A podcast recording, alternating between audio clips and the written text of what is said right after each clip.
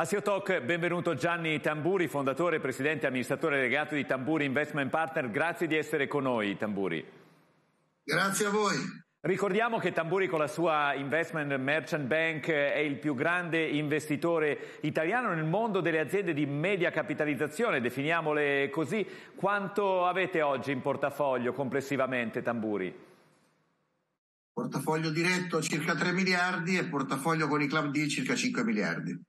E siete acquisitori seriali anche se oggi tutti sono preoccupati dal rallentamento dell'economia, cosa fa Gianni Tamburi? Compra. Tamburi ha annunciato infatti l'acquisizione del 51% di eh, un gruppo italiano della holding che si chiama Investing Design che controlla Italian Design Brands, un agglomerato di oltre 10 brand del design italiano, tra questi ci sono Gervasoni che è stato tra i fondatori come famiglia insieme al private equity di Paolo Colonna e di Fabio Sattin del gruppo, insieme a Meridiani, Davide Groppi, Flex Lighting e altre società che l'anno scorso hanno capitalizzato, hanno fatto fatturato per circa 266 milioni. È un'operazione importante importante che vi fa entrare in un altro pezzo del Made in Italy, ma in questa fase dell'economia che segnale è anche per voi Tamburi?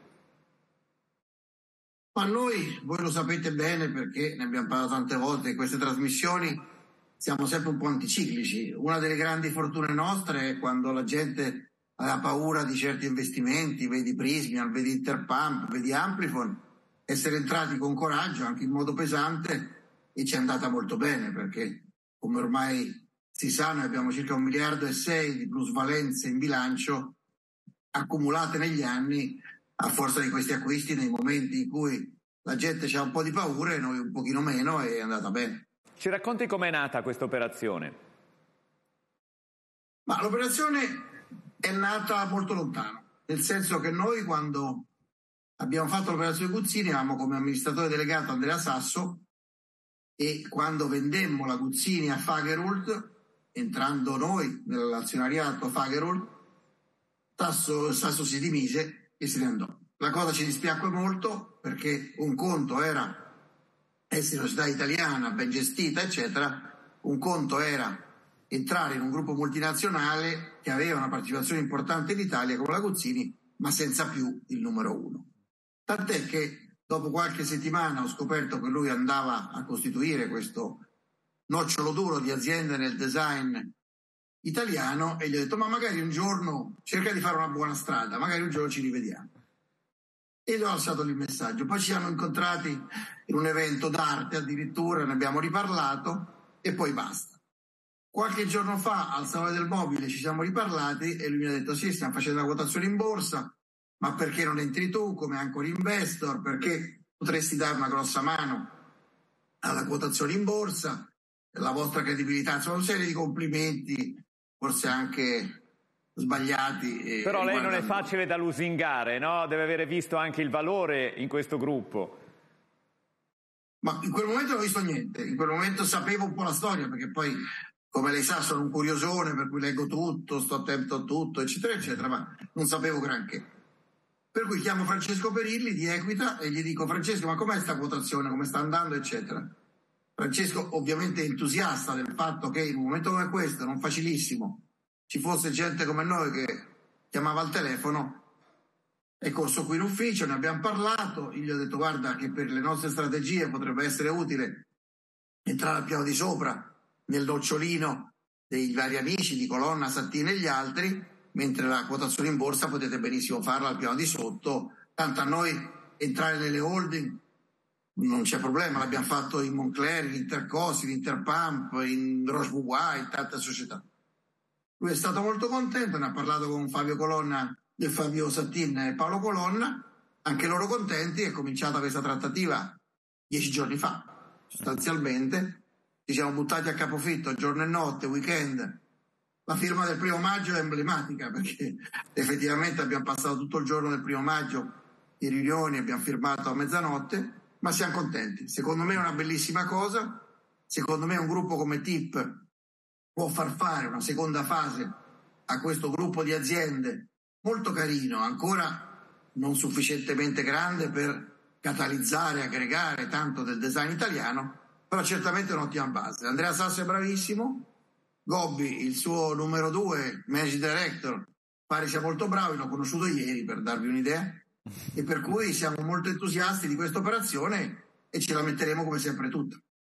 Carino l'ha definito, eh, riferendosi probabilmente anche alla dimensione media di queste aziende che hanno grandi nomi e magari hanno fatto anche pezzi di storia del design, però fatturano ancora poco rispetto alle grandi aziende del Made in Italy. Complessivamente il, il gruppo, infatti Italian Design Brand, l'anno scorso ha fatto 266 milioni con 49 di EBITDA. Dove lo vedete arrivare? Quali sono gli obiettivi e come avete fatto la valutazione? Come avete trovato un accordo anche sul prezzo?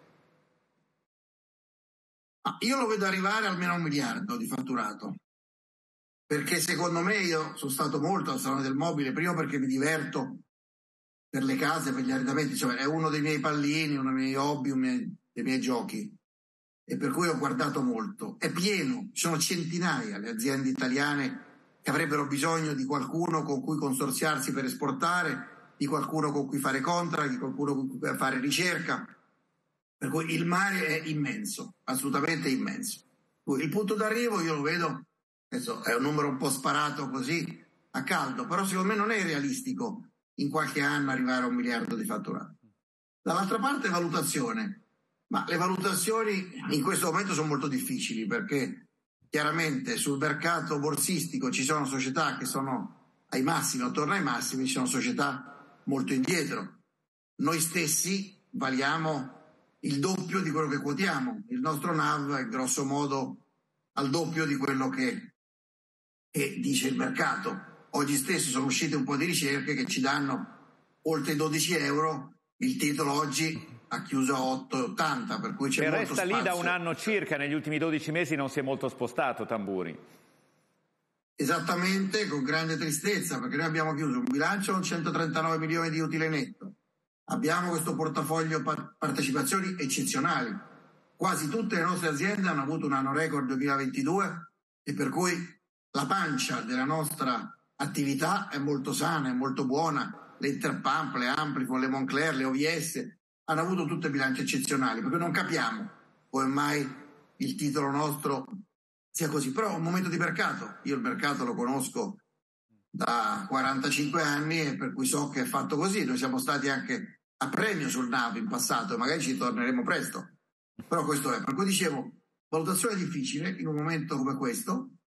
Abbiamo fatto un po' di braccio di ferro perché poi due negoziatori tosti come Paolo Colonna e Fabio Sattin non ti regalano certo niente. Hanno fatto la storia del private italiano, tutti e due, eccetera. Per cui non è stato facilissimo. Alla fine abbiamo trovato, secondo me, un buon compromesso. Non è regalata, nel senso che ci sono società, non faccio nomi, nello stesso settore, un settore vicini che capitalizzano con multipli più bassi, ci sono però mondi del design che sono stati pagati anche di più.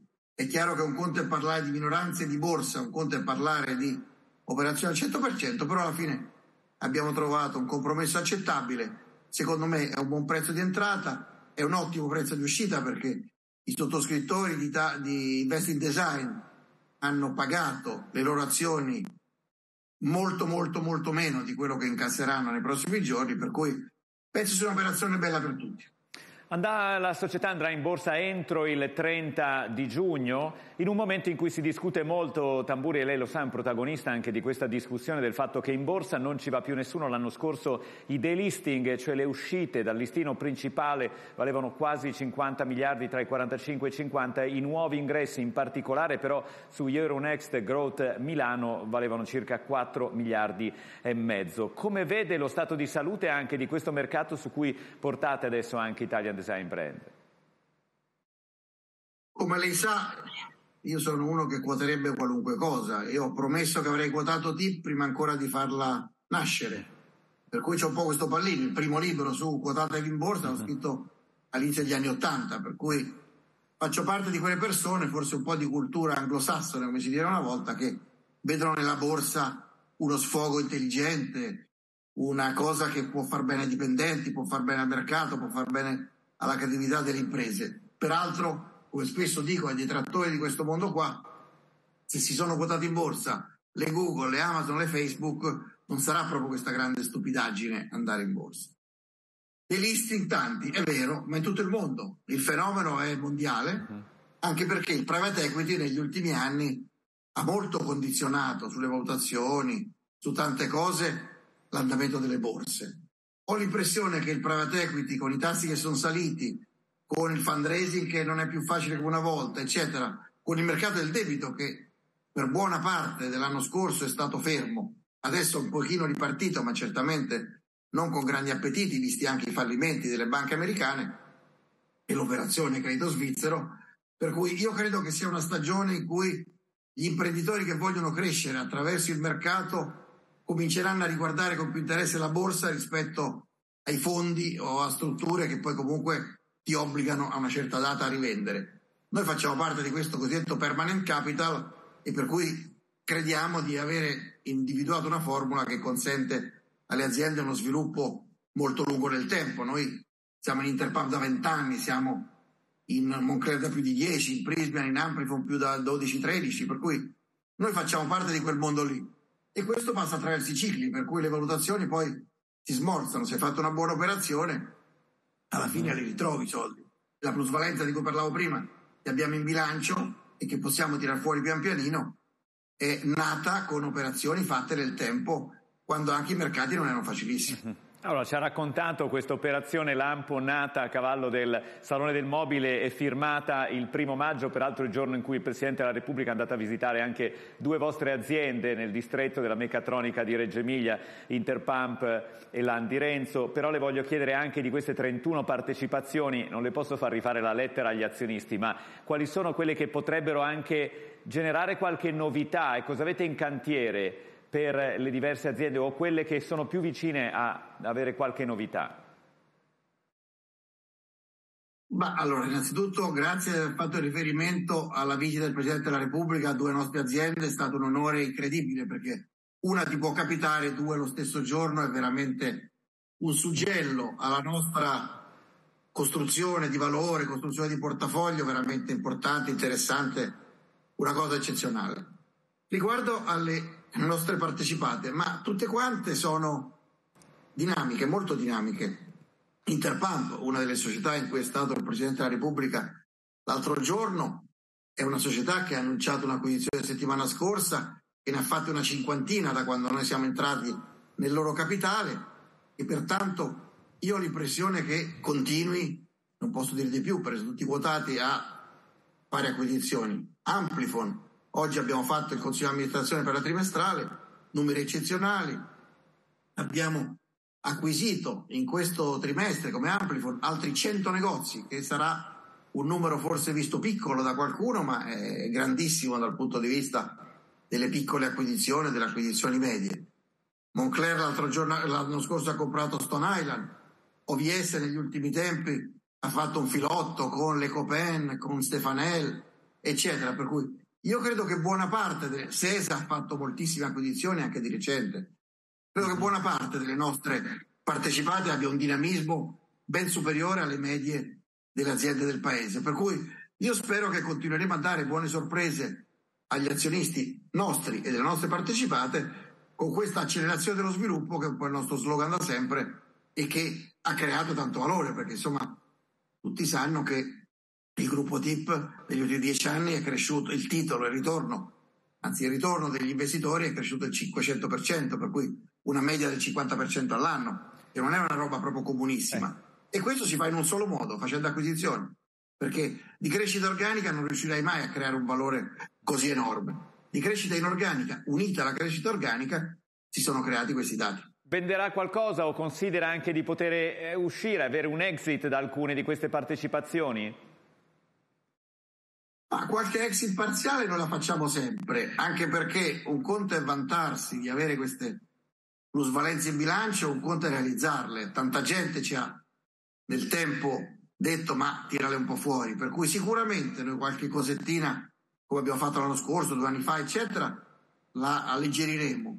Sono tutti dei tali fenomeni per cui io non credo che faremo delle dismissioni totali, anzi penso proprio di no però delle dismissioni parziali per portare a casa un po' di valore e cercare di abbassare i nostri valori di carico, beh, una è già annunciata, nel senso che noi parteciperemo a questo acquisto per cui noi come venditori, di una quota della Azimut Benetti, società che molto spesso non viene associata a noi perché non è quotata, eccetera, che è stata interessata dal gruppo PIF, che è il fondo sovrano dell'Arabia Saudita, noi abbiamo il 12 e qualcosa per cento, venderemo un terzo, per il momento non abbiamo ancora realizzato i soldi, ma nei prossimi due o tre mesi arriveranno. Ecco, questo è un esempio, avevamo il 12 rotti, vendiamo un 4 e qualche cosa, portiamo a casa dei bei soldi e li utilizziamo per fare nuove investment design. Tamburi, le devo fare un'ultima domanda perché dobbiamo chiudere, ma vorrei capire com'è l'economia italiana vista dal vostro osservatorio oggi. Il primo trimestre è stato superiore alle attese, questo più 0,5% e l'1,8% rispetto esattamente a un anno fa ma tutti temono il rallentamento nella seconda parte dell'anno, complice anche il livello dei tassi di interesse ecco, e l'inflazione. Quali sono i segnali che arrivano dalle vostre partecipate e come vede l'economia? Questa è una domanda che lei mi ha fatto tante volte, molto spesso vi ho stupito, nel senso che facevo l'ottimista, il superficiale, forse anche un po' il cialtrone, nel dare delle risposte positive. Io dico una cosa sola, gli ordini delle nostre partecipate stanno crescendo. Si erano un pochino fermati fra novembre e gennaio, ma adesso stanno ripartendo. Se uno ha gli ordini poi è a posto. Per cui io credo che voi dei media, la politica, gli economisti, le grandi banche amino sempre molto dipingere di grigio certe cose. Il dato non solo del, del primo trimestre di quest'anno, ma anche il dato del, dei consuntivi dell'anno scorso ha stupito in positivo, o meglio, ha stupito rispetto alle stime ma chi vede le aziende dall'interno, quelle vediamo noi, vivendole tutti i giorni, lo vedeva già, e gli ordini erano buoni, i fatturati erano buoni, eccetera. Questo io vedo. Io, se anche ci sarà una, un rallentamento del secondo semestre, non sarà nulla di drammatico. Non vedo recessioni forti, non vedo grandi crisi, ma abbiamo visto anche negli ultimi giorni come abbiamo superato agevolmente la questione Credit Suisse, la questione Silicon Valley. Cioè, la forza del mercato è buona, non solo, ma concludo con un'affermazione un po' forte se vogliamo. Il Covid ci ha fatto vedere la morte in faccia e ha scatenato in noi più voglia di consumare, più voglia di investire, più voglia di viaggiare, eccetera. Per cui io credo che l'economia mondiale, peraltro guidata dalla Cina, dall'India, eccetera, continuerà ad avere anni col segno più e con segni più abbastanza positivi. A noi piace il suo ottimismo, Giovanni Tamburi, grazie ancora per questo, anche se poi dobbiamo raccontare sia le luci che le ombre della nostra economia. Buon lavoro e a presto. Grazie a tutti voi, grazie ai telespettatori. E grazie ai telespettatori per averci seguito, noi ci rivediamo con la prossima puntata di CEO Talk.